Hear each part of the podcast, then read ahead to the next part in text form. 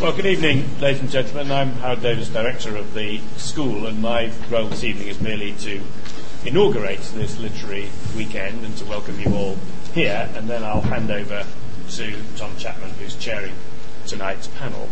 This is the second literary weekend that we are hosting at the school. Our first one was last year, and came really out of a view that it would be a good thing for us to get back a little to some of the LSE's roots because the school was, of course, founded by the Fabians, including George Bernard Shaw, and uh, at that point, the notion of social science and literature engaged with society that should be regarded as one was a perfectly common thought, and therefore we felt we would try and do our bit to sort of re-establish that linkage, which perhaps had uh, fallen into disuse. And last year's event was deliberately experimental. Uh, we had a wide range of subjects like we've got this time, looking at this interface between uh, literature and society and literature and the social sciences. And it was uh, so successful with large numbers of people coming throughout the weekend that we thought we'd do it again, and so here we are. Uh, last year, the first panel, um, which actually I chaired on that occasion, included David Hare um, and a couple of other people, uh, including Mohsin Hamid, who wrote The Reluctant Fundamentalist. And it developed uh, into a debate about why more creative artists weren't interested in what was going on in the economy and particularly in finance. And I had observed, uh, launching the panel, that when I was chair of the Booker Judges in 2007, I read 110 novels, not a single one of which was about um, working life or finance or the economy at all. And during that time, the world was gradually starting to collapse around our ears. And I made this point, which you know, then generated a certain amount of debate. And about three weeks later, David Hare got in touch and said he'd taken this thought back to the National and to Nick Hytner, who had said, all right, then go and write a play about the financial crisis, um, which he, of course, subsequently did, which is The Power of Yes, which is indeed still running and making quite a lot of money for the National Theatre at the present time, uh, in which I, unfortunately, am in fact a character. Um, that's my own fault, really. Uh, but that's a high bar to set for this panel this evening, because the parallel panel last year has resulted in a major theatrical event. Um, but I'm sure that they will be generating equally stimulating thoughts, so perhaps we can expect at least a novel uh, to be stimulated by tonight's discussion. But thank you all for coming. I hope that you'll enjoy this session and that you'll come to others uh, over the weekend. And I'm now going to hand straight over to Tom Chapman, who will introduce the discussion and the panel. Thank you.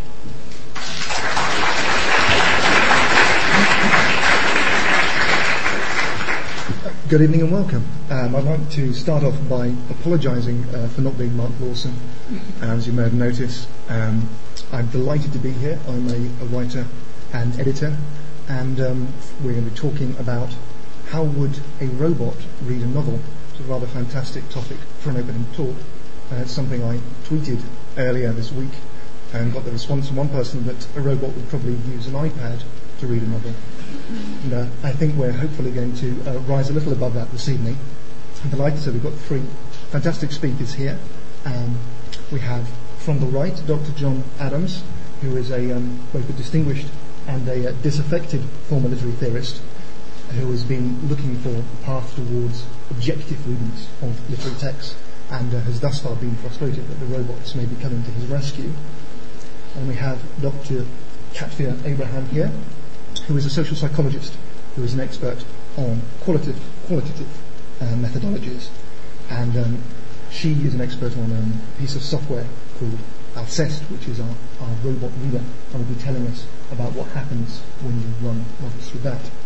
On my left, we have um, our tame novelist, Dr. Robert Hudson, who uh, you will know is the author of the Kilburn Social Club, but who also has um, a doctorate in history um, and plenty of experience about being a human guinea pig and what exactly it's like to have a machine read you. Um, and the format of this evening is that we have some slides first, um, and I'm going to introduce the members of the panel to talk you through some of the initial findings, and then we'll have something of a dialogue between ourselves to, to discuss that, and then the last half hour I'll open it up to questions from the audience.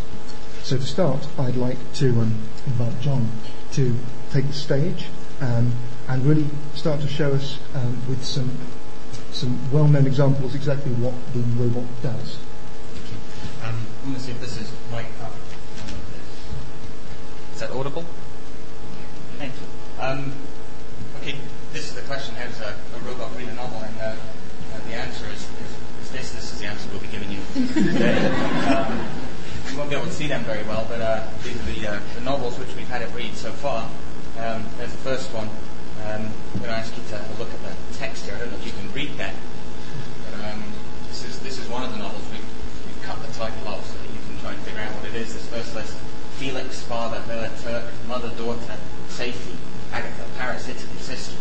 The second one: philosophy, natural, science, knowledge, concern, book, subject. Um, either vengeance, exist, rage, will, destroy, shall. The third and fourth: justly, guilt, innocence, murder, William, innocence, condemned mountain, wind, ice, cloud, cottage, fine food, morning, wood, instruments. These are groupings which the uh, robot has produced, um, mechanics of which Kavita will explain shortly, but I don't know if anyone knows what book that might be. It's a famous one. Okay, it's Frankenstein. Frankenstein doesn't actually appear as, as one of the uh, as one of the titles. Here's the next one. Um, it looks very similar to the previous one um, Charles' son, incident established young Hall School. Not much in that, but uh, column three should be a bit of a giveaway. so that's uh, that's Hound of the Baskervilles. Um, there's another one.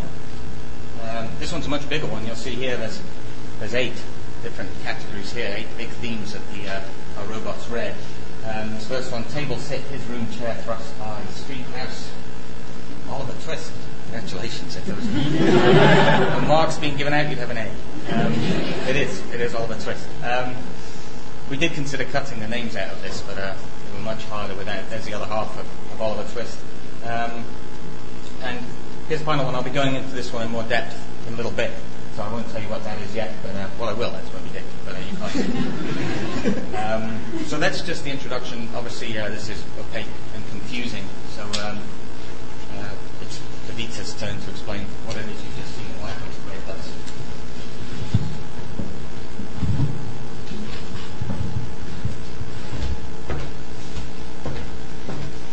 As, the um, academic representative on the table, or the current LSE academic representative at the table, I felt it's only right that I have slides.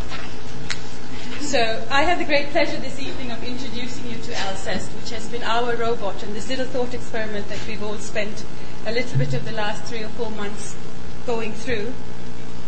And um, let me tell you a little bit about what Alceste does. Alceste is a software package which we use at the Methodology Institute, and we train across the LSE look, which helps us look at social social science data. So as researchers, largely we have these vast volumes of data which we want to reduce, and Alceste is one of the packages which allows us to do this in a systematic form. The fundamentals behind the thinking of the robot is it looks for speech co-occurrences. So looking for words which occur together in proximity over a large volume of text. So two things to keep in mind. It's based on co-occurrences of words and it's based on repetition of those co-occurrences over a large volume of text. Alceste at its heart fundamentally does not understand any meaning it uh, might be surprising that we used it as our robot to look at literature, but Alceste in itself has no inherent meaning structures. It does work with some dictionaries, but those dictionaries are not language dictionaries as the tra- in the traditional form that, that we know it. So the fundamental thinking behind Alceste was, which was developed by, a, by somebody called Max Reinert, who was a mixed, mix of a linguist and a mathematician, was that speech co-occurrences are reflecting some form of thought co-occurrences. So when we speak about things, the words which we use to speak close to that topic that we, uh, we are currently talking about are reflecting ways that we as social beings are thinking about it. So very sort of psychoanalytical in its, in its, in its youth, but largely what we might call free association. So when we have a, a speech text which is coherent, thematically coherent, we then can look within it for different ways of speaking about the same, about the same text. And so what Alceste does is that it substitutes sentence meaning by a- analyzing co-occurrences of words. So this is quite different than what we're going to see a little bit later. Normal um, reduction summarizing packages do is it, in that it doesn't um, simply look at frequencies. It's looking at thematic co-occurrences. And its core capability is exactly those word lists that we saw a minute ago. So it produces these empirically based classification of text units according to the pattern of these co-occurrences. So Alceste at its heart takes a large volume of text and within a very short period of time reduces it to between three and eight clusters. It tells you these are the three or four lists of words that occur, are occurring close to each other within a piece of text, and then you as the researcher have to make interpretations as to what, what these actual streams of words mean, what these lists of, of text mean. Um, I just thought, since since we're at the Social Science Institution, I'll give you an example, a short example of how it, what it looks like with social science data. So my, one of the research projects I'm currently interested in is um, working on a governance project in Tanzania. So I have five focus groups, which are around 80 pages of text, which we've reduced down to four or five thematic um, lists, which I'll show you in a second. But as I introduce you to Alceste, I want to show you the language which Alceste speaks to us, which looks something like this. So what we've got reduced is really the central section. This section is what we are using, but there are many, many other cues within the, the kind of data that we get out of Alceste, and it's perhaps slightly give you a sense of the complexity of the software, which gives us cues as to what might those sentence lists actually count, you know, consist of. Um, each of these classes then can, can and I'm going to show you a different, a different, um, different project, will, but it'll come up with even more levels of analysis be, be, below it. But we don't have to worry too much about that. Just to show you the degree of complexity that that our robot is is dealing with. So Tanzania data, five focus groups, talking about governance. Governance issues came up with five clusters, as we can see here. These are the five clusters, looking similar to, ha- to what we had for the, for the novel. So the word lists. And when we come up with the anal- anal- analysis as social scientists, we come up with something like this. We have the sentence list, word list, which we then interpret with the help of all of the other um, cues that we had from the main pages to come up with the four or five main themes contained within the within the uh, volume of text, within the corpus of text. So for those of you who are struggling at the moment or enjoying the process of, of learning social and analytical techniques, this is um, the joy of that you reach at the end. The end of a long struggle of coding, you have lots of data, we come up with saying, in Kinondoni district in Tanzania, they're talking about governance in five ways, education, media, AIDS, infrastructure, and environment. It's a very short conclusion, vast, vast volume of data reduced to something very simple. And um, I think uh, Chairman? Jon was then able to take the stage at this point to, to talk to us about um, some of the predecessors of Alceste, which um, some of the tools you may be familiar with from using at home, but some of the ways that computers have historically tried to deal with text and some of the problems that uh, arise from that. Thank you. They set all this up for us, and I, I won't sit in front of it now. Um, um, yeah, auto summary programs. Some of you are going to be vaguely familiar with. Um, Alceste is, in a sense, a, a sophisticated version of that. Um, one of the questions is why you'd want summaries in the first place. Um, they're popular with, with businessmen. You can buy um, business book summaries. There are a number of websites which offer these, where rather than having to read the book, as this one explicitly says, um, you can you can simply buy an, an, an audio taped uh, summary of the book uh, rather than having to trawl through and, and read the whole thing and, and, conceptualize it yourself. Business books being the types of things that you might want summarized in this fashion. Um, surely you'd assume literature wouldn't be one of those things, but uh, alas, it is. um, masterpieces of world literature is available to you from uh, Frank N. Magill, which gives you plot summaries, descriptions, and the rest, all of which will, uh, will packet themselves together so you can have a, a literary education uh, on, your, on your bookshelf. This, of course, is designed much more as a, um, as a, as a reference work than, a, uh, than, than, an alternative to doing the reading. Um, in 1997, uh, Microsoft Word packaged an auto summarize function. Some of you, some of you may have used that at, at one point.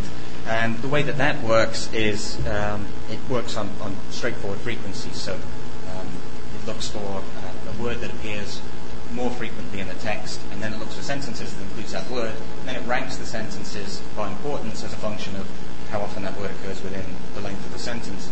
Um, almost as soon as it was published, some wag came up with the auto unsummarize function, um, which offers do the opposite and obviously isn't possible for reasons of information asymmetry. Um, if, you were to put a novel through to make the type of reduction that we've done with these books to about 500 words, um, what would it look like? Um, given that not many people read the classics, I thought we'd do it with, with the Da Vinci Code. Um, so that's the Da Vinci Code in Microsoft Word's auto summarize function. You can't read it very well there, but I have a, a close-up. What we've done with this one as well is remove the names because it looks for uh, frequently occurring words, um, and because um, Dan Brown likes to mention that the character each time. Um, what you get if you don't take the names out is this.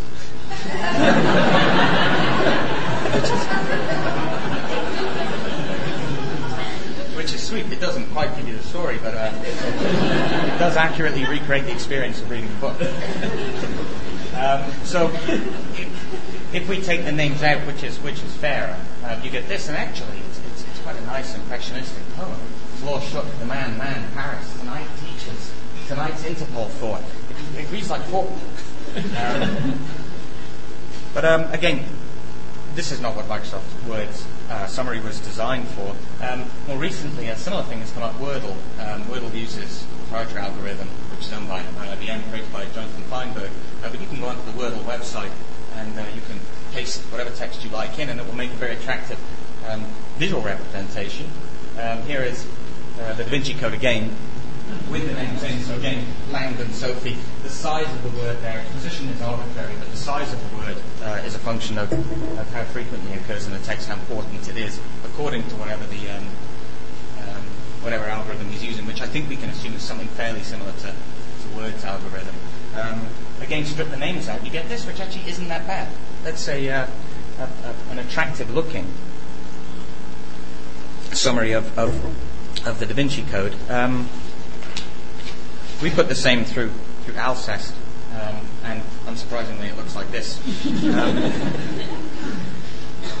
the columns you get here are um, more or less what you'd expect. I won't go into these. I'm going to go through that with, with Moby Dick in a minute, um, but just to give you a sense of, uh, this type of reading that Alceste produces, in contrast to the author summary programs available elsewhere.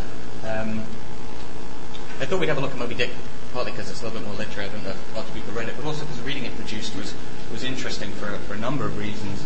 Um, there again is a the Alceste reading of, of, Moby Dick, and this is the, uh, uh, the, the, first year literary undergraduate lecture section of the, uh, of the talk. Um, this is the first chunk of words from, from this list here, the way it's grouped them into these themes. When we talk before about the themes it splits it into. Um, one of the interesting things is, is how the program split those themes up. Um, so here, the first section, which occupies about 15-20% of, of, the text, sky, wind, sun, roll over, shoot, air, silent, dark, billow, blue cloud, external descriptions uh, from the boat. These are the sections where Melville is, describing um, things that happen off the deck of the boat. Um, second section, which is link, in ways which can be to explain later.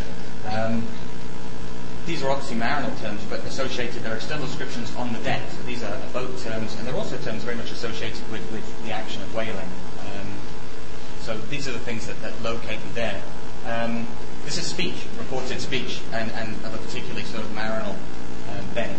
So the way this is broken up, T and I, unfortunately we haven't gone through and, and cleaned these up, which in theory you could. But um, what that's done is, is the program stripped all of the, uh, the talky sections out and pulled them into a separate theme. So the textual fabric in those sections is different from the textual fabric elsewhere. Um, this is a section, if anyone's familiar with the novel, which occurs towards the start, where um, Ishmael finds himself poor in Nantucket before he boards uh, the Pequod and goes to sea, um, where he stays in the boarding house with Queequeg. And again, this part of the book, if reading it wouldn't seem that different. Um, bear in mind, Alceste has no sense of the actual meaning of the words it's reading here, has nonetheless pulled this, this separate section of the book out as, uh, as one of the, the six themes that it's isolated. And these last two, which are linked together and occupy the largest chunk, 42% in all, um, are maybe the most interesting. I'll switch between them, five and six. Number five is the process of whaling. So this is whaling as opposed to whales, which is number six. Number six is about cetology, the natural history of whales. These are long, long sections, if anyone's read Moby Dick, where Melville will discourse on, on the history of the whale and why the whale is a fearsome animal and biblical history of the Leviathan and the rest of it. That's been grouped together separately from um, the sections which talk about um, whaling as a practice, as a human endeavour, as a, an economy and the rest. Um, and that's quite interesting thing, I think, that uh, uh, it's, it's, pulled out these two things, both of which ostensibly use the same vocabulary, um, but use it in very different ways. So the associations that Melville makes when he's writing about whaling are different from the associations he makes when he's writing about whales as a uh, as an animal. Um, as to whether or not that provides us with a, a useful literary analysis is um, is a separate issue, um, and that's my bit on the, the literary criticism. Thank you. And I'm going to invite, uh, say, our, our, novelist, Robert, to tell us a little about the receiving end. We couldn't get to have a Melville in. We have the next best thing. I am the next best novelist. Uh, I'm not going to stand up. Uh, need to change. Partly, yeah, I, oh, my assistant will change some slides. uh, partly because I don't know how to change the slides, which is not because I'm technophobic. It's just because I don't. If, if basically you could bring up the. Oh, it's a really good book. Uh, I, I, I, was basically quite excited when uh, I was asked to participate in this, partly because anytime uh, anyone shows any interest in your work, obviously that is quite uh, exciting. Uh, but uh, I, my one caveat that I felt personally is that I'm is that lots of novelists really focus heavily on reading about the process of writing novels and looking at uh, story theory and story structures. And I'm not like that. I'm not interested in. Uh, it might help me, I suppose, later in my career, but it's not something that I've ever been particularly interested in. However, I didn't really see how the process as described would in any way throw daylight on such magic as there is in my novel. Uh, and so uh, I was extremely willing to do it. Uh, what my novel is about, uh, as orientation, it's about a medical student who inherits uh, an idealistic wish fulfillment Premiership football club that she doesn't want. Uh, just at a point when uh, the football club is assailed by a variety of catastrophes, and it then uh, follows a set of quite a large cast of characters over 10 years as they uh, endure various crises and conflicts and coming to terms with the fact that the world isn't always how we'd like the world to be. And so, as far as I'm but as far as I'm concerned, the important thing about the book, what the book's really about, is a group of people aged 25 to 35, uh, living in London and their relationships. That's the core of the book. Uh, the in my opinion, the best reviews said that that's what the book was about, and they tended to be the most positive reviews. In my opinion, as obviously it's very gracious to discuss this in public, but it's part of why I'm here. Uh, the, the, less good reviews tended to focus on the footballness, which is not something I was not uh, expecting. You kind of know that it, uh, the footballness will overpower a critical reaction. Uh, but it was something that I was very interested in seeing what Alceste I was very interested in seeing what Alceste would do uh, to uh, the book in that regard. I expected when, when we when we met to discuss the results, Kavita asked me what I thought uh, was about, and uh, I thought it would uh, be about. Uh, I've written down here. I thought Alceste would say it was be about. I thought it was about relationships. I thought Alceste would say it would be about football, business, politics, and maybe Africa. That's the sort of sections I thought it would break it down into. Uh, those seem to be obvious subject headings that groups of words could uh, be linked uh, about. Uh, and I sort of feared and assumed that uh, this, the relationships side of the book, or the human relationship side of the book, would be subsumed in these other things which were the context within which the relationships were happening.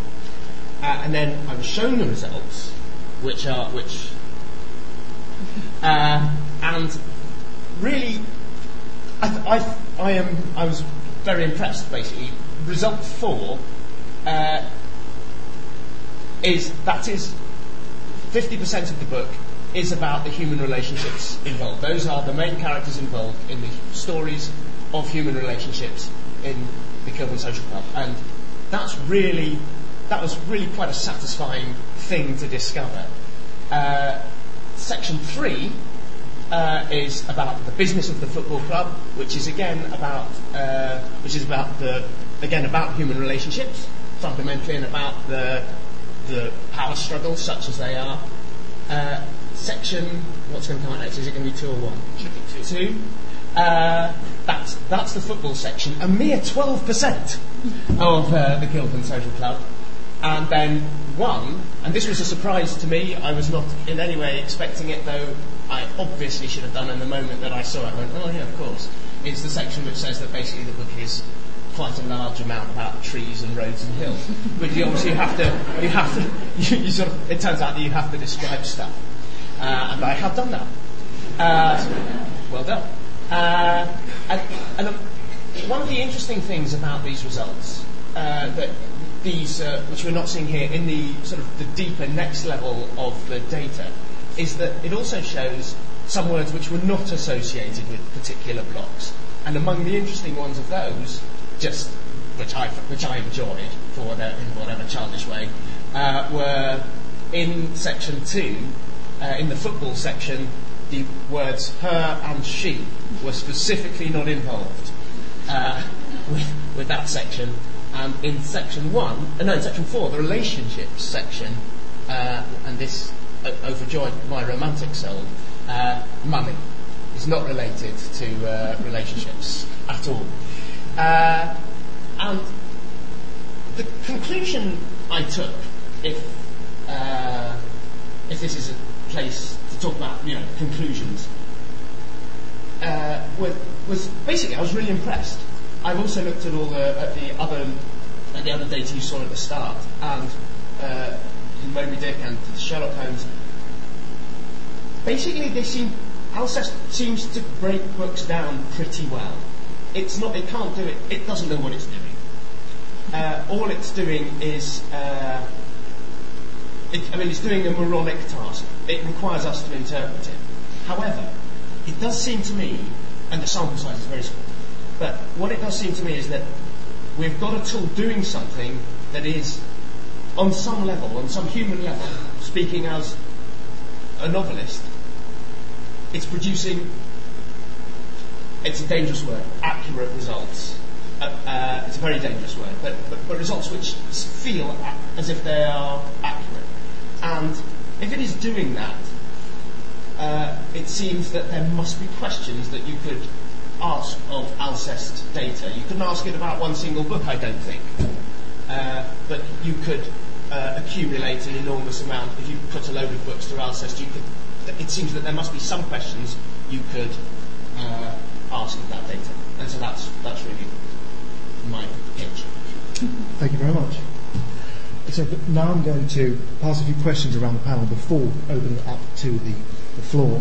And um, I want to start really by, by picking up on that last very interesting point from Robert that really we're at the beginning of something and we have the opportunity to, to do what we've never really been able to do before, which is, if you like, to ask a robot questions about ourselves. Um, and I wanted to, to turn to Kavita, our social psychologist, and um, ask, I suppose, what do you think the questions we can usefully ask over this tool are if we're emerging into this new discipline of the social psychology of literature? What, what should we be asking asking ourselves to tell us about books? Well, when uh, Jon first approached us in the Methodology Institute with his literary criticism background and said, you know, we have over many years in, in literary criticism, this discipline of trying to find patterns which support whether a book is good or whether a book is bad, or support these judgments that we make on literature.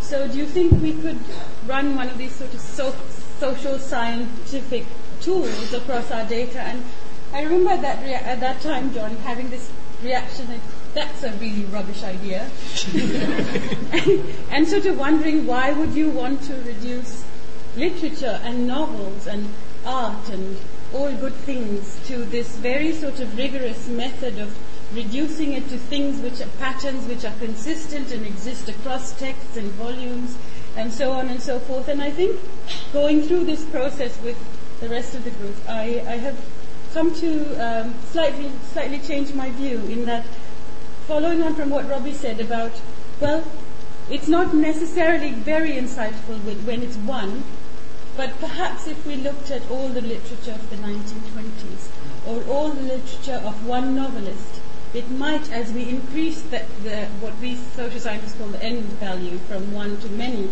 as Alceste requires a large volume of text, perhaps it is going to give us some insights. Perhaps it might be able to say, um, to make some comment about it. What it cannot do is it's not an evaluative text. Because anything you put into Alceste, you'll come up with clusters. If you put two, um, you know, South Indian language texts into Alceste, you will get clusters because Alceste is not reading a language. So we have to be careful about making evaluations about the goodness of a text, of, of, a, of a form of literature, of a genre of an author, or the weakness. But maybe if we, if we stay well clear of that, we might be able to, with larger volumes, have some contribution that we could make to this literary criticism debate. So we have a future in which we might be scaling this up and, and, and pumping in tens of thousands or hundreds of thousands of books. Um, you mentioned the, the, qualitative angle and the, the impossibility of bringing qualitative judgments into this. And um, I wanted to bring Jon in here because I know you, you're an expert in, in the fact that people have been trying since well before there were such things as computers to, to bring in objectivity into judgments. But historically, it seems like people have always done that in order to try and somehow reinforce or buttress quantitative judgments. It's very hard to get away from that. I wonder if you could tell us a little bit about the, the history of sort of human motivations behind trying to be objective about texts. Yeah, this is um, why I approached the Methodology Institute in the first place. Um, I've looked at the, the, history of literary criticism and going all the way back to the discipline's inception, which is later than many of you might think, in, in the 18, 1880s, 1890s. Um, when it's first suggested that modern literature be studied at university, um, there's not uproar, but there's certainly dissent in Oxford, um, where the complaint is um, literature is just not a, a, teachable subject because it's not examinable. Um, uh, one of the complaints at the time is um, uh, uh, there are many things fit for a man's personal study. This is um, Professor E.A. Freeman. Many things fit for a man's personal study which are not fit for university examinations. One of these is literature. We cannot examine in tastes and sympathies. And he goes on to say, what is there in the study of literature to distinguish it from mere chatter about Shelley? Um, it's a phrase which crops up again and again, even today, in, um, in, in and journals. Um, and that methodological anxiety was never really answered. Um, they never really did come up with, a, with a, a, way to teach it. But the course was, was introduced anyway uh, and gradually spread and became more successful. Um, in the 1920s in Cambridge, um, Ivor Richards, I.A. Richards, uh, as, he's, as he's known by the publishing name, um, he introduced something called practical criticism. And anyone who did um, English at school, which I imagine um, most of you probably will have been given a practical criticism to do at some point. Richards' idea was strip off the, um, the, the ancillary information around a text, the, the title of the poem, the, the, the period in which it was written, the author's name especially, hand out this text, get his students to evaluate it, write about it, talk about what associations and feelings they have. And Richards is looking, with doing this, to try and find some kind of pattern in these poems that he hands out. Um, it doesn't work. I mean, it works in as much as it produces reams and reams of, of essays. Um, Richards writes to a friend at the time that um, his students' tastes are strange beyond report, thought, or belief uh, with all the candidates for my prize, with only one exception, preferring the poor writers to the good ones. Um, so Richards has gone in with this sense of, of what the students should like, and they failed to back him on this. So this, this first kind of empirical foray doesn't succeed very well. Um, later on, there's, there's, repeated other attempts. There's Northrop Frye in, the 1950s who tries to produce this, um, this kind of archetypal system, which is a kind of taxonomy, macroscopic biology of, of, criticism, if you like, where you can break the different books down into, into, into species and subspecies and larger categories. Um, there's Roman Jakobson, a Czech linguist, um, who really takes the opposite approach and really tunnels into the texts. Um, he's effectively uh, taking a sort of microscopic view of the language, believing that there must be something in the language that makes these texts better or worse than one another. And he thinks he's going to find the, the quintessence of literary value, which he calls literariness. Um, and sure enough, he does. He discovers this, this, pattern, which is present in Baudelaire and present in Shakespeare, and it's, it's a series of oppositions and, and chronological patterns. Um, and he thinks this is wonderful until that same pattern of literariness begins to occur elsewhere. Uh, he finds it, for example, in an off-the-cuff comment by Ivan Turgenev. Um, he finds it again in an advertising slogan. Um, it crops up in uh, newspaper magazines. Um, eventually, Jonathan Culler is able to take a section of Roman Jakobson's own writing and find exactly the same pattern in there. Um, so his literariness, whatever it is, isn't the mark of literature, but it's some kind of background hum which is present in, in all texts uh, equally. Um, in the 1970s, the, the, the, structuralists had another batch, kind of on the back of, of Jakobson's work. Um, that system doesn't work too well. The 80s and the 90s see kind of move away from trying to make rigorous, um, impartial readings of texts. Um, and then just recently, um, that, that, that, interest seems to have been spurred again, partly by people like Franco Moretti, who we'll talk about in a minute, um, and partly by the evolutionary psychologists who also think that they maybe have a way of um, making a more rigorous, more scientific analysis of, of literary texts using evolutionary psychology as a framework for that. So we have a, a century of, uh, of, trying to isolate and pin down the ghost in the machine, um, as it were, what makes literary quality. And fortunately, we also have here in, um, in Robert a novelist who is a historian. Um, and before getting into the possibly endless question of literary merit and quality, I really wanted to ask what turning novels into this kind of data means in a historical sense, what it offers to someone who is who is looking things looking at things from a historian's point of view. Well, I suppose basically historians are always hungry for data. And so my, my background is, is, is, as a historian, and I think that there's very little uh, data that historians won't use. Uh, but some data is very unwieldy. Uh, and so uh, demographic data uh, can be is, is, an absolute nightmare to use, but it produces excellent results when you can when you especially when you plug it through a computer and you start to see patterns. If you, for instance, were putting all the novels, as Kavita said, of the 1910s and then the 1920s and the 1930s through Alceste, it's perfectly possible to imagine that uh, different that uh, you would start to see uh, different concerns uh, arising in different periods. That seems like a perfectly plausible hypothesis. It's a fishing expedition, uh, and I suppose you wouldn't go in specifically expecting that. You would just run the data. You, you, the results that come out are so condensed that uh, I suppose the results themselves would start to uh, suggest questions and places to look for more information. But that seems to me, as a historian, the most viable use of this, and I think it would be a very viable use. I think uh, there's definitely something to be done there, or a wide variety of things that can be done with that. So we've got, a, as, a, as a particularly rich historical resource, um, I'm going to turn the questions out soon, but I wanted to pick up on one more idea about how this might be used, uh, which we were talking about briefly before. I was uh, partly inspired by the, the idea of what's called advanced chess, which you may have heard of, which is that, as one knows, machines are now very, very good at playing chess. But interestingly, Garry Kasparov, among others, has developed the idea of, of humans and machines playing chess in tandem, helping each other out. He calls this advanced chess. The idea being that the human mind hooked up to the machine intelligence and analysis is far, far better than either the unaided human or the unaided machine. And um, with this kind of tool that we're talking about, I do wonder whether we're beginning to see a kind of advanced writing people are plugged into data tools, analytic tools, that they are no longer just writing unaided. And I wanted to, well, to ask this to the panel, but first of all to, to, to Jon for your, for your thoughts on what might lie ahead for, for writing in this sort of mediated society.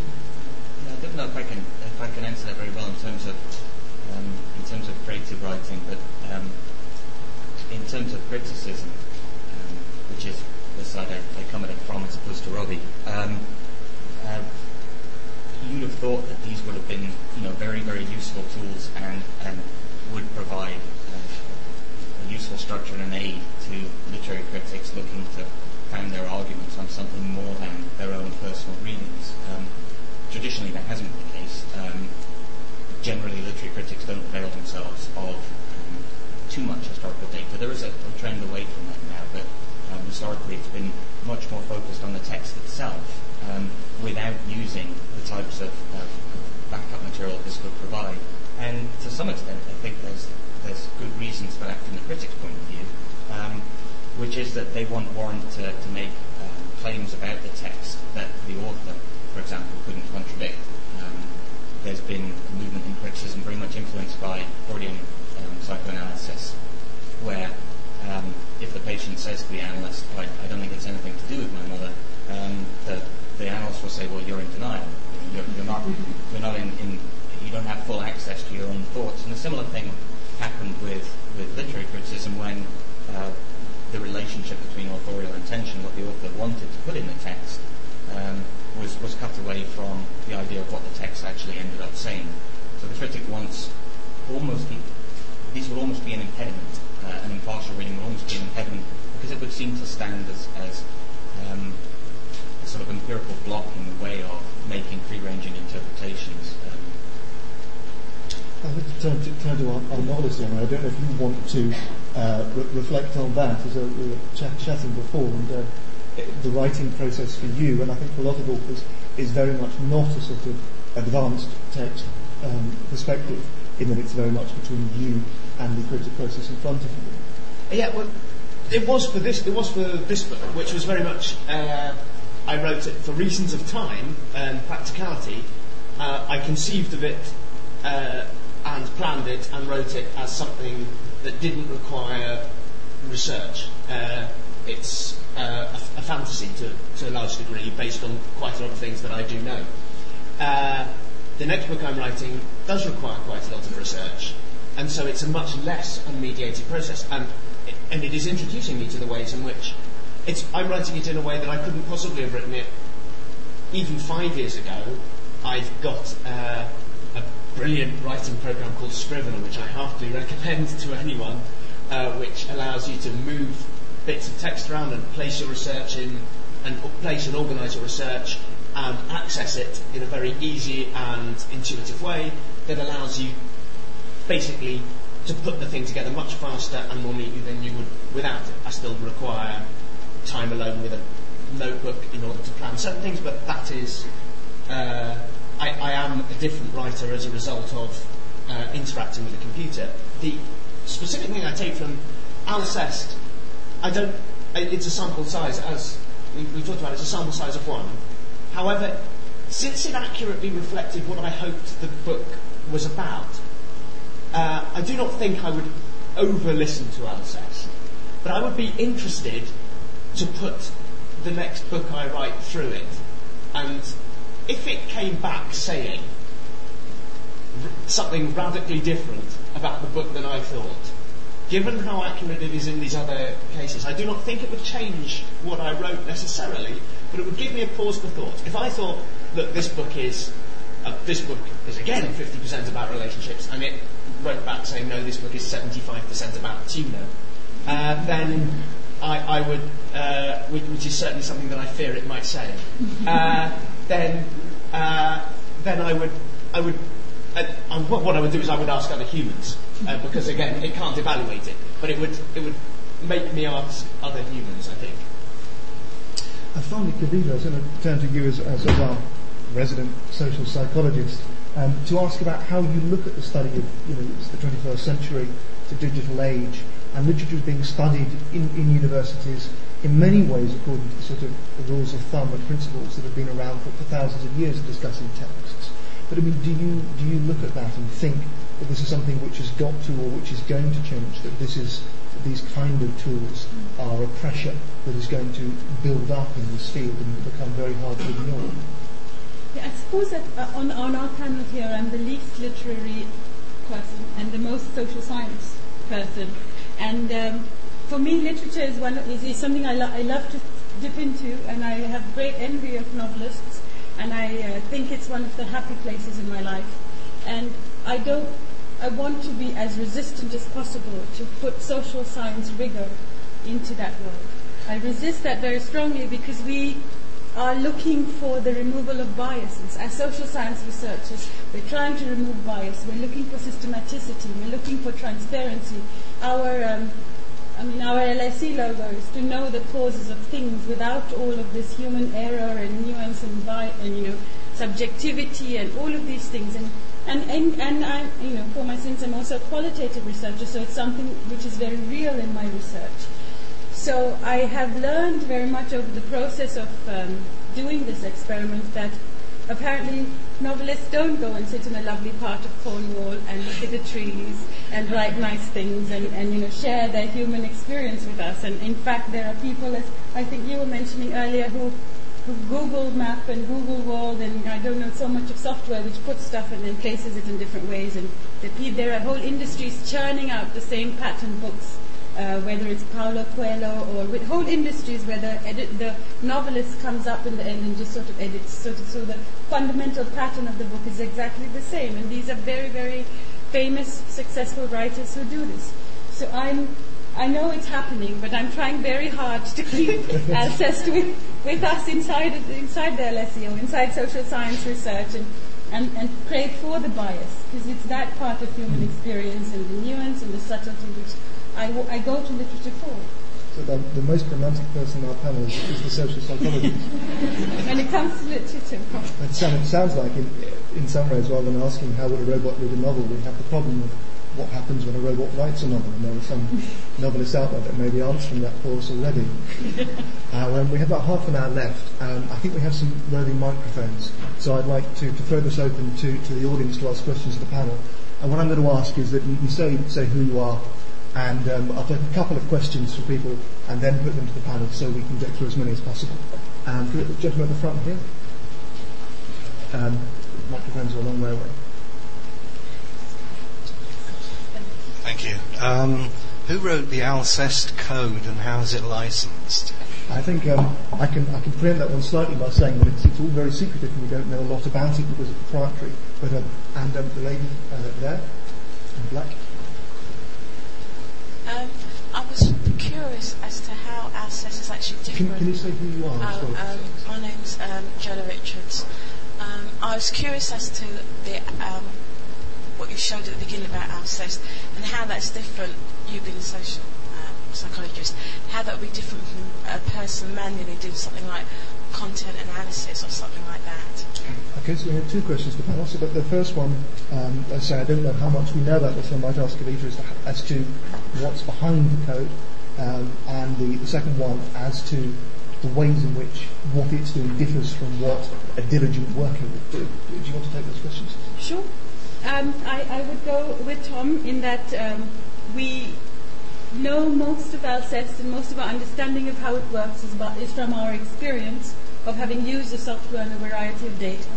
We don't know the, the, the algorithm. We are not uh, able to access the algorithm because it is proprietary software, but we do know that it works in terms of what we're trying to do, summarizing large, large volumes of data. So I apologize if that's not necessarily a satisfactory answer to how our robot sees the world.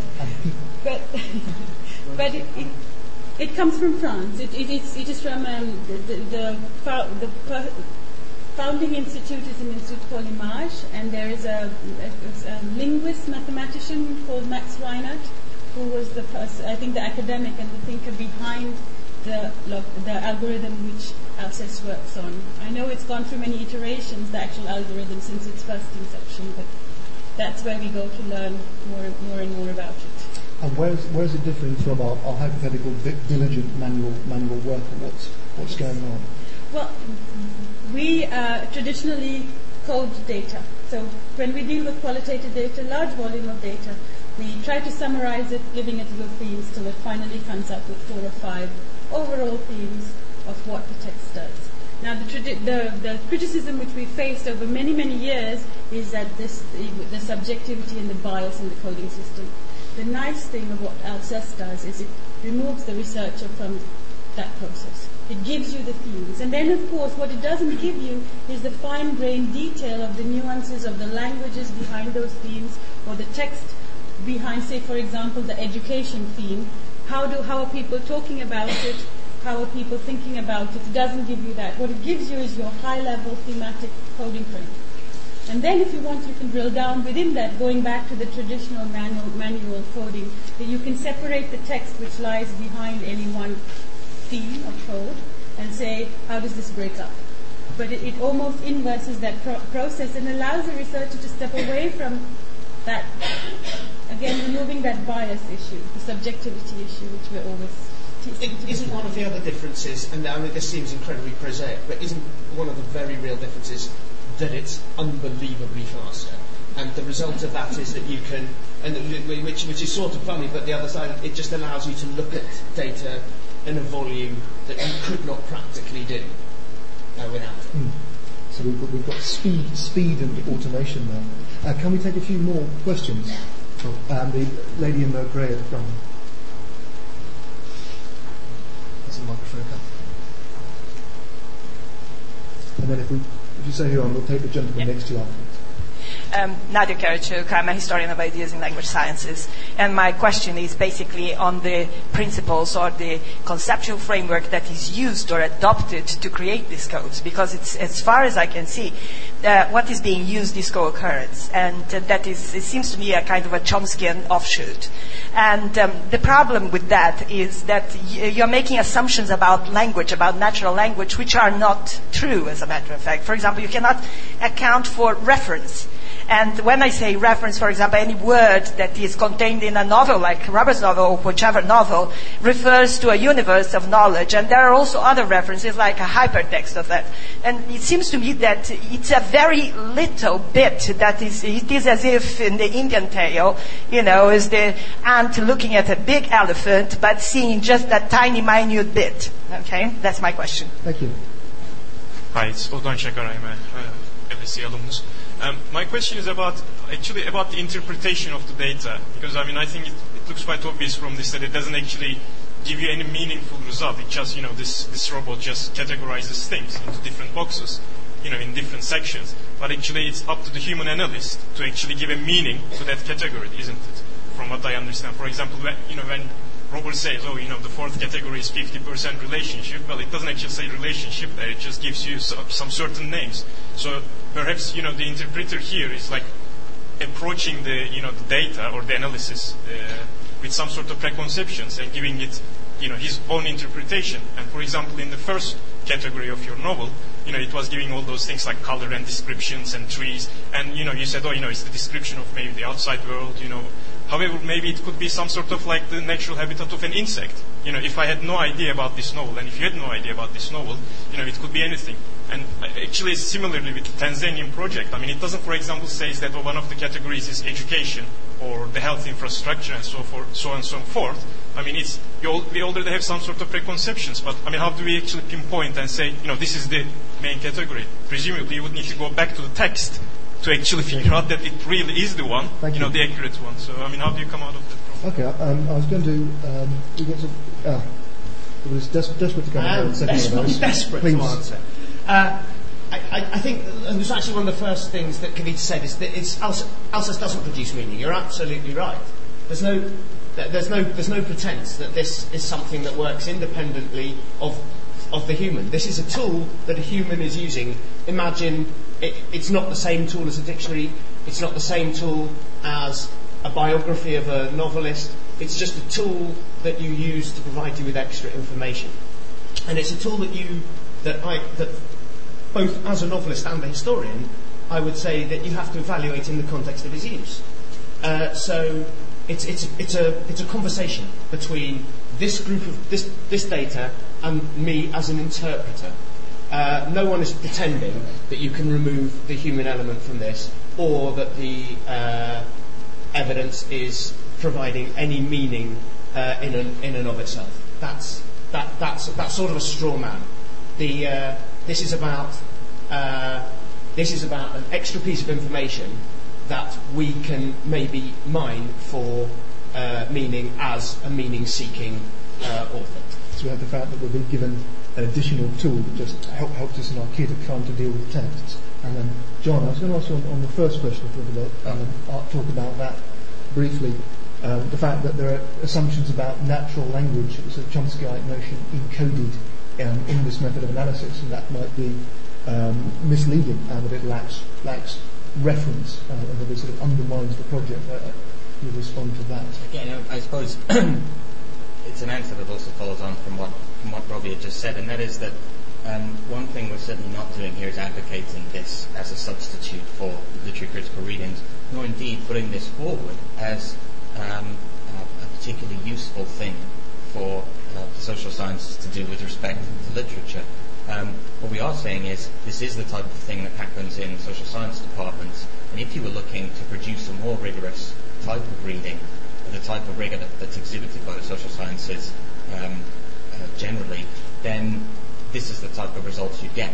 If they're dissatisfying, then that answers the question of whether or not we'd like to see a more rigorous literary criticism.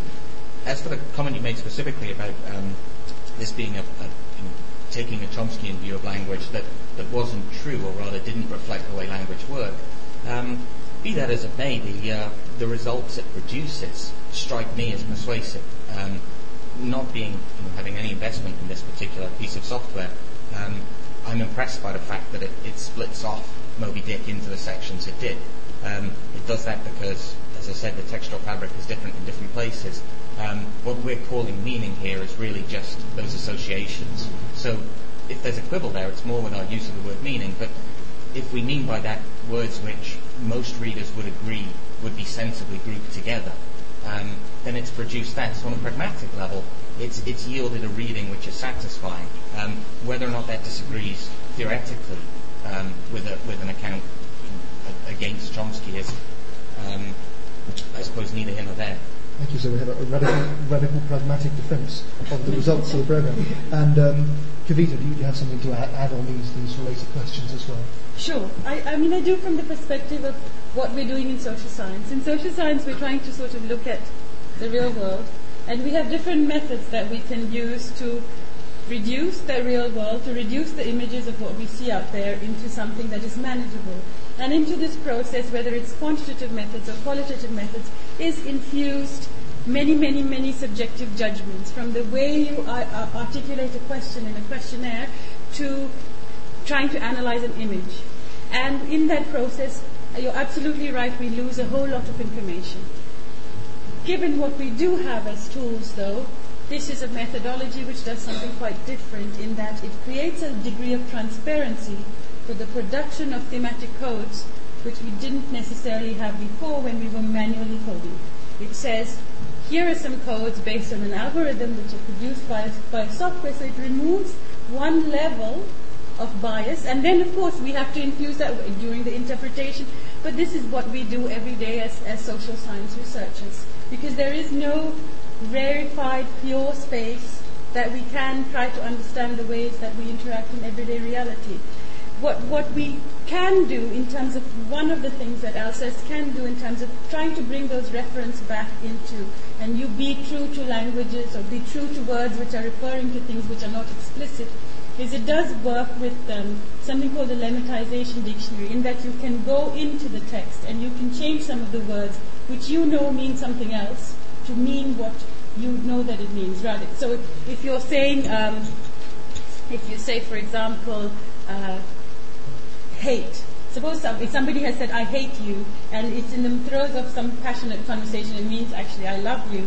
You can go in as the researcher because you know the context, which Alceste will not read because, again, it's free of meaning, it's free, and you can change that. So there are possibilities for small degrees of cleaning of the data and introducing um, sort of social contextual variable, sort of social contextual information into the way Alceste will see it. But that's a limited ability. I mean, we are dealing with imperfection in the world in which we live. Thank you, so we can give our, our robot a helping hand. Um, can we, uh, the gentleman here in front, and then um, take you uh, with the glasses in the middle of the back well. Thank you. Hi, my name is Sanim Vaincourt, and I wanted to firstly commend the effort because ever since my days as a uh, literature undergraduate and then a postgraduate here, I've instinctively felt the need for this kind of work, so thank you very much. Um, secondly, um, I wanted to ask if there are any plans to take, for example, a decade of, of Alceste analysis of literature and then correlate it to a decade of analysis of newspaper articles from the same years, history books about the same years, songs from the same years, and so on. Just curious about that. Thank you.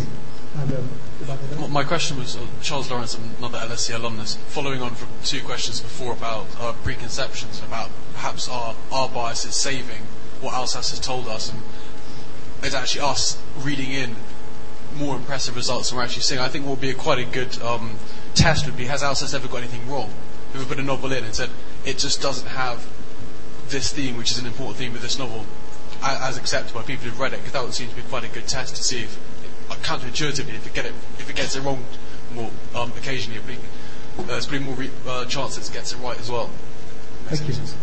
Um, so first, I, I might um, ask um, our historian to, to talk about the first one that sounds, um, I guess, almost to speculate about this. We've got the idea of taking literature from a year or period and correlating other literature that isn't books with that. Um, I mean, what, what as a historian do, do, you think of that? I think it sounds really interesting. I, I, I, think, I, think, I can quickly say that there aren't any plans that any of us know about or would have mentioned them. Not yet. Uh, but I think that, that that sounds like an extremely interesting project. I I don't know quite how you'd go about it. You'd probably you definitely want to start.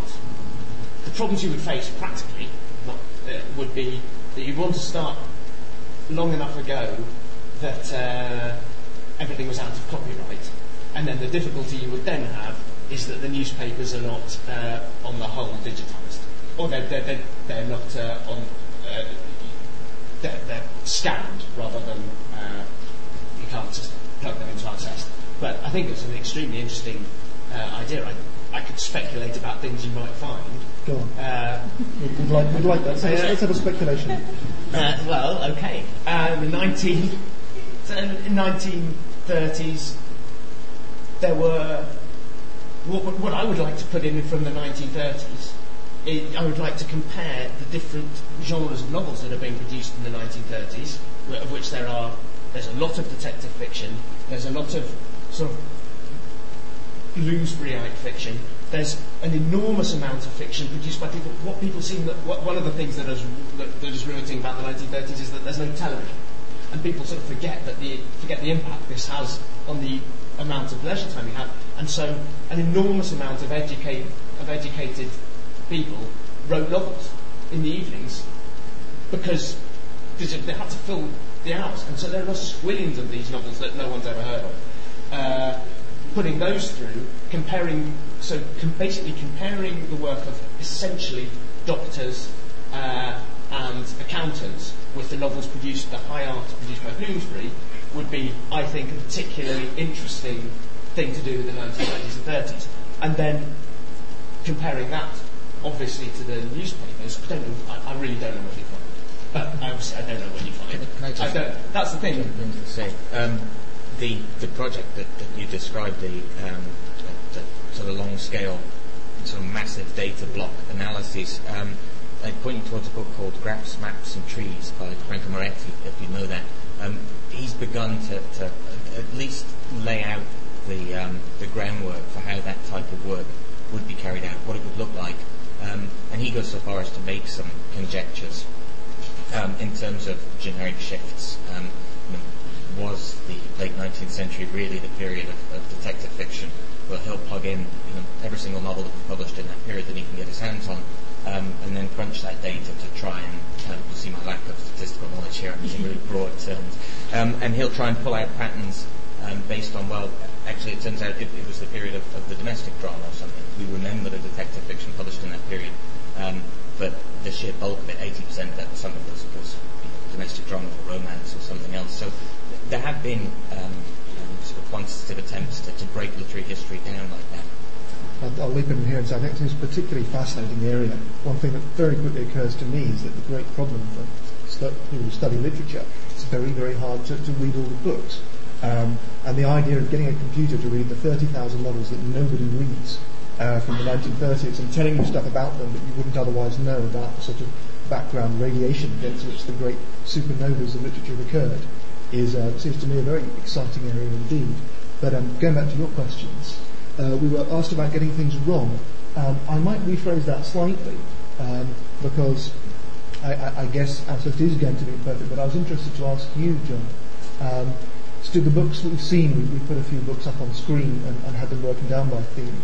And I was wondering what in your experience in, in your feeling Alceste has got most wrong thus far. Is there something? Is there something in these books that really, it really hasn't got? It, it just completely sort of missed out or fudged, or, or, or misunderstood. It, hasn't been um, it hasn't been wrong in as much as it, it would struggle to be wrong in as much as uh, the, the patterns pulls out are based on the proportions of the text that deal with those things. So it can't miss a major theme in a sense.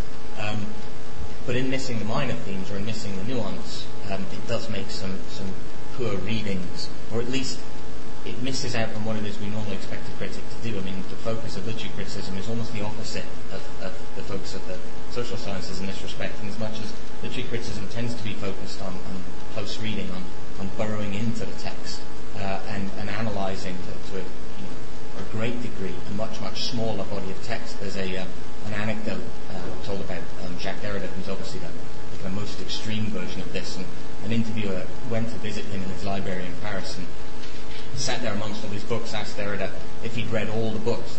And Derrida turned around and said, no, just three, but very carefully.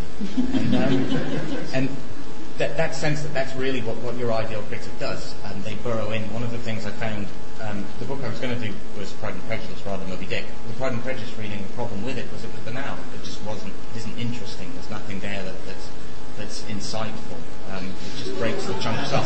This is, this is Alceste, not Austen. Yes, sorry, no.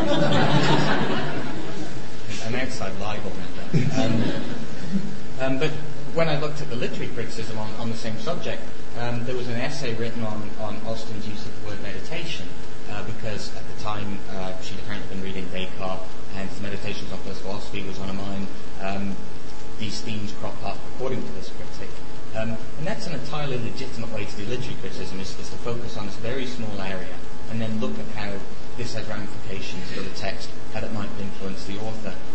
That type of nuance is exactly the type of thing Alceste would miss. Um, so whilst it doesn't give you a, a, wrong reading, it certainly gives you an inadequate reading, and it can miss out on the very subtleties that probably make the difference between an enjoyable read and a, uh, and a, and a, and a banal one. Thank you. Can we take a, couple more questions, please? Um, uh, we've got a gentleman in blue in the middle there, and um, on the far side in purple in the top.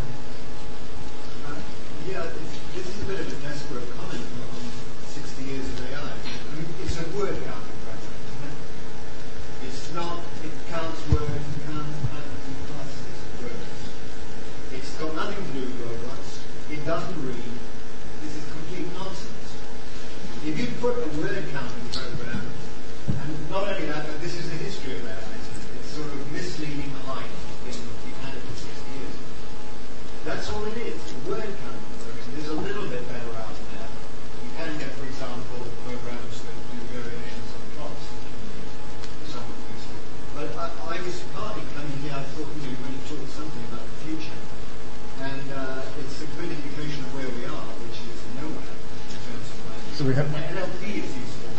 We have- to be we- fair, we would have, if we were announcing a new artificial intelligence, we probably wouldn't be announcing it here.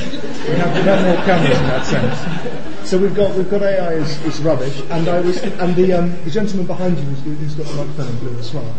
Hi, um, I guess I- I'm still waiting for a bit of a, a justification for this from, from first principles because there's a bit of an assumption that quantification is what literary studies should be going towards or has always been going towards, and now they have the tool to do it.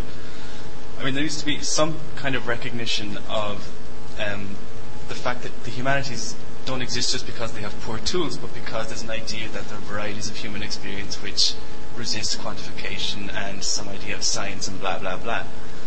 And not only that, but also that actually find quantification itself kind of problematic precisely because of the ideas inbuilt that you can do something that's free of bias or impartial or whatever it is.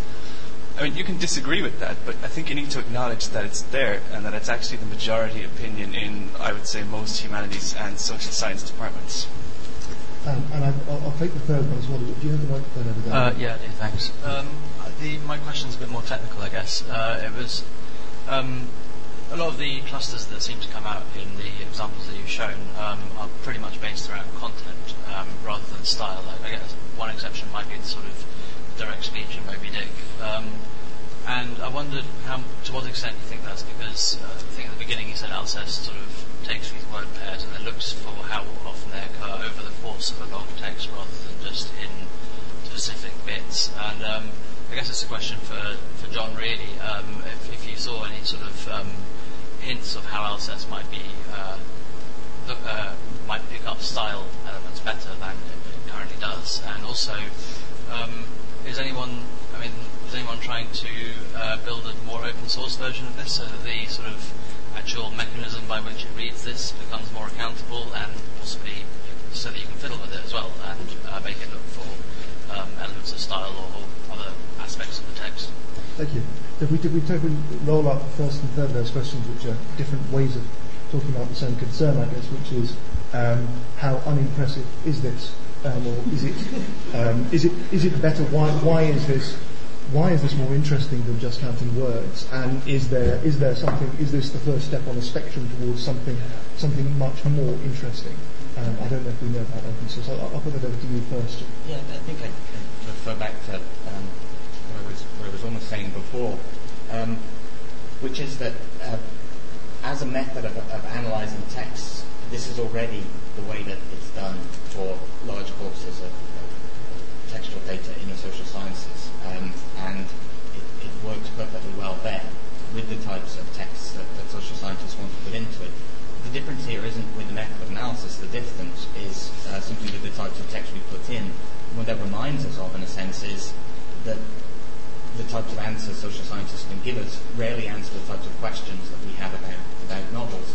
Does this represent the state of the art? Um, I don't know. Um, probably not. Um, that being said, again, uh, the fact that, that, very few people are trying to come up with software that, that uh, makes successful summaries of novels probably tells us more about our attitude to fiction. The business book summarizers um, that I briefly flashed up slides of, um, they exist largely because business books aren't the types of things that people want to read. Think of it as a kind of information theory model. In a business book, you have a, a a signal which the author is trying to convey, and text is, is this messy, noisy section which is necessary to convey the information.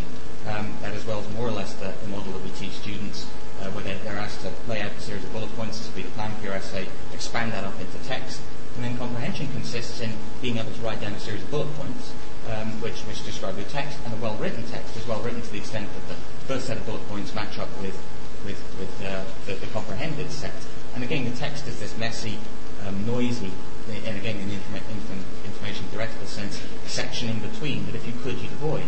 Um, Literature is not at all like that. Um, it's, it's, almost by definition that text that, that you want to read. Um, there's that famous Mark Twain line that um, the classics are the books that everyone wants to have read and no one wants to, to read. Um, but I think that when we read literature, it's for the experience of reading. When we read most factual documentary texts, it's for the information that we can extract from the end of it. This is a program which enables you to extract information. That's not really what we what we want um, artificial intelligence to do. That's not one of the things we want to farm off uh, to the robots. If I can um, bring in quickly on that, that second question, I guess, which is the idea of what the, the humanities, as opposed to the sciences, should should be doing or being aspiring towards, and where quantification fits into this as, an, I mean, as, a, as a novelist? What do you feel about that? Uh, what I feel is that I, I sort of we, we've, we've hinted at it earlier. So I don't think any of us are making a claim that, that this is about quantification. That, that quantification is uh, qualitative in this case. Uh, we don't want to quantify uh, the text for any meaning it can provide. I don't think any of us think it can provide a meaning. Uh, so that's not the question we're asking from this information. This is uh, the blocks of information we get from we've got from Alceste are interesting in other ways.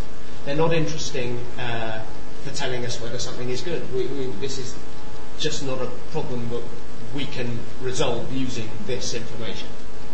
That's that, that's my take on these blocks. Uh, do we agree? Yeah. Yeah, that these are. We, we have an agreement. Yeah. If, if I, could, I don't want to be getting this wrong. Just briefly say Briefly, well, yeah, um, yeah. about the idea that um, you know this assumption. I think you mentioned that, that uh, there's an assumption of quantification is where literary studies is heading to, and, and following from that, that um, there are varieties of human experience which resist um, quantification.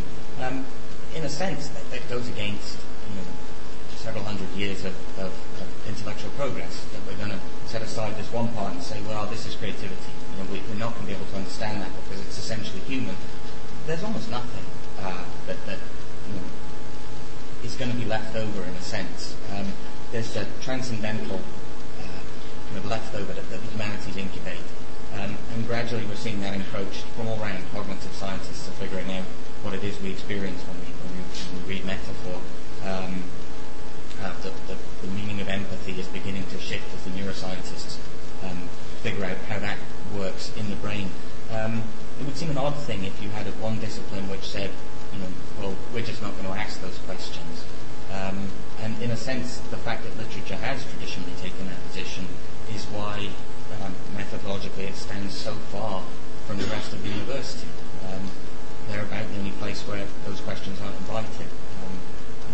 In the social sciences, just wouldn't do to say, oh, well, you know, they're criminals, I don't know why, that just happens. Um, and in a sense, that's what's happening when in, in literature they say they're just good writers, I don't know why. Um, Thank you. So we're going to examine literature with a bit more rigour in future. Um, and I think we've just got time for, for two or three final questions. Um, so at the front, halfway down the road.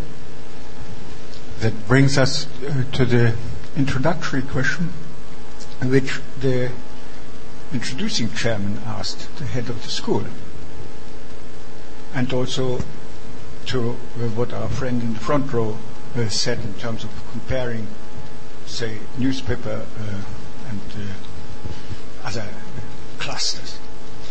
How, how about comparing the first five years of literary and scientific output of the LSE with the last five years since 2005 of the LSE now as a whole, as a block.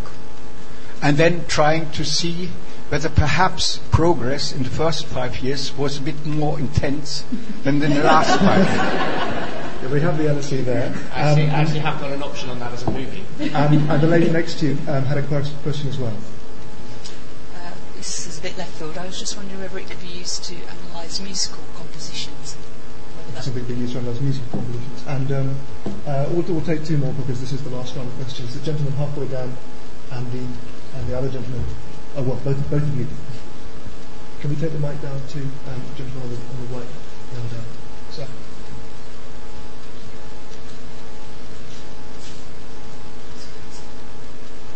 Uh, halfway up on the left.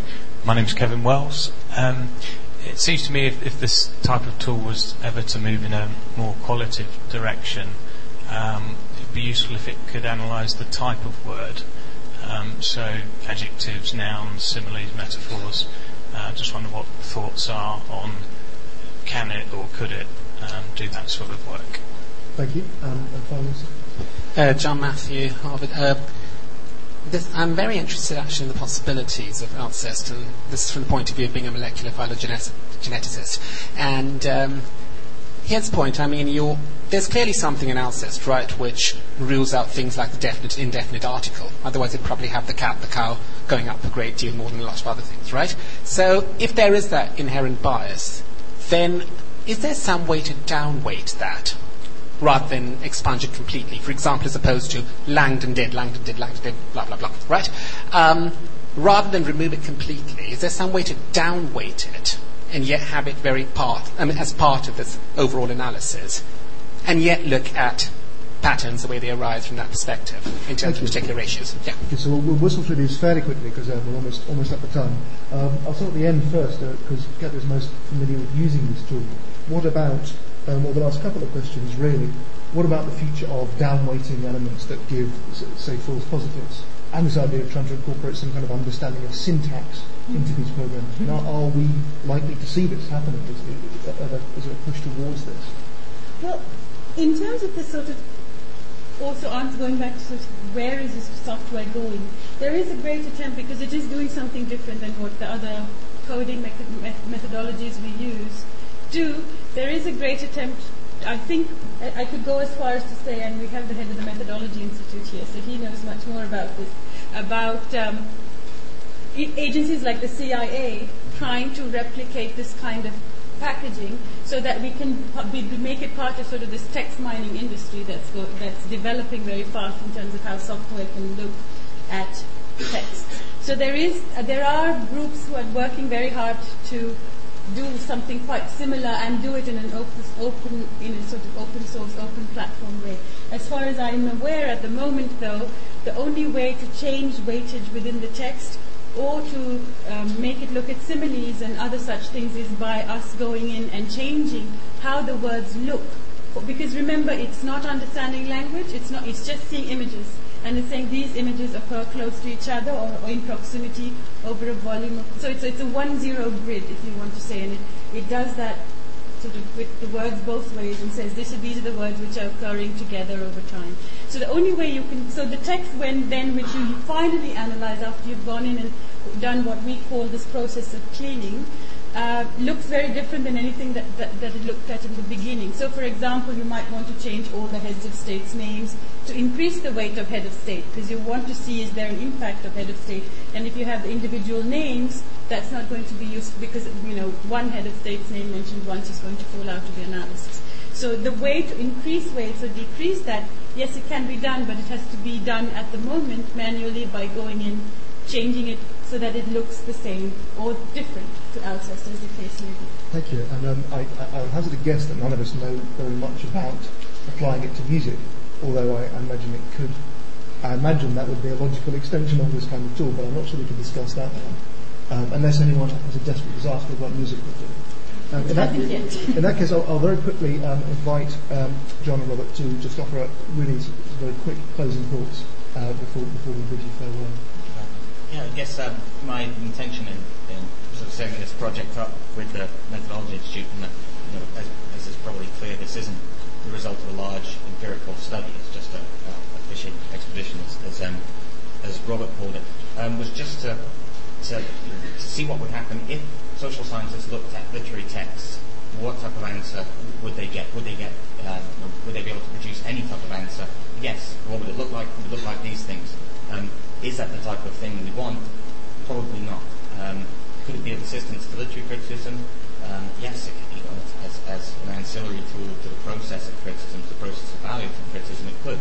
Um, why isn't it used more often? Um, you know, why haven't literary studies departments on the whole embraced the types of, of large-scale empirical work that you thought might produce these, these tantalizing patterns that we've talked about? Um, I spoke to someone from King's about this the other day, and he said, well, because it's, it's hard work. Um, and if you're a literature professor and you don't have to do this stuff to keep a job, why bother? Um, so th- that's one answer. I suspect there might be another one, which is um, that once you start looking at, at these different slides, the Da Vinci Code yields just as interesting a result as um, Oliver Twist. Um, the data that, that you get by performing the types of analyses that social scientists do aren't qualitatively distinct. They're, they're, they're all as interesting as one another, and you can say interesting things about any type of text. Why is that a problem? Because literature departments operate on a, on a subset of literature. They don't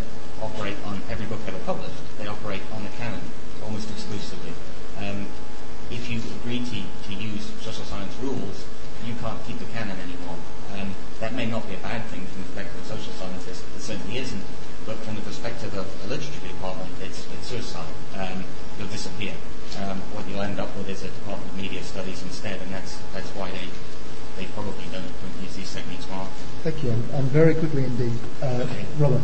uh, was this quite what I took from it was the quite visceral experience, actually, of being surprised at how well it read the book. That uh, obviously it read it in an incredibly limited way, and a way from which you can only take a small number of things. But the fact that it read the book, from my subjective perspective, quite interestingly, makes me think, look, there's a thing here. I don't know what the thing is, but the thing is real, uh, if flawed.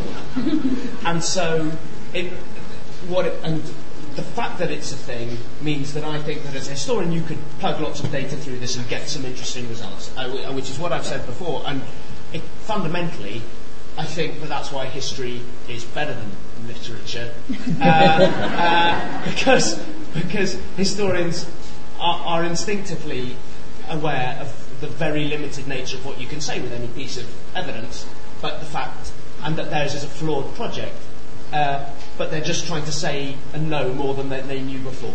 And uh, that's, and I think that that is a thing that this can do. Thank you very much for doing yourself graduate out of the second level. um, I'd, I'd, like to uh, thank you all very much for coming. I think um, it's clear that we are, uh, with a program like this, at the beginning of something, and that if it's not the most dazzling artificial intelligence in the world, um, it is nevertheless something which can process books in an entirely new way, um, and which, when you start to imagine the millions upon millions of books that people like Google are digitizing being fed into these things, I, for one, would bet that the result that will come out of that is more and more sophisticated and analytic techniques applied to them will really surprise some people and throw out some staggering things. So um, I'd like to, to thank our panel, uh, Dr. Jon Adams, Dr. Kavita Abraham, and Dr. Robert Hudson, and um, alert you all to the fact that there is a drinks reception um, just up the stairs outside, which you're all very welcome to attend. Thank you very much for coming.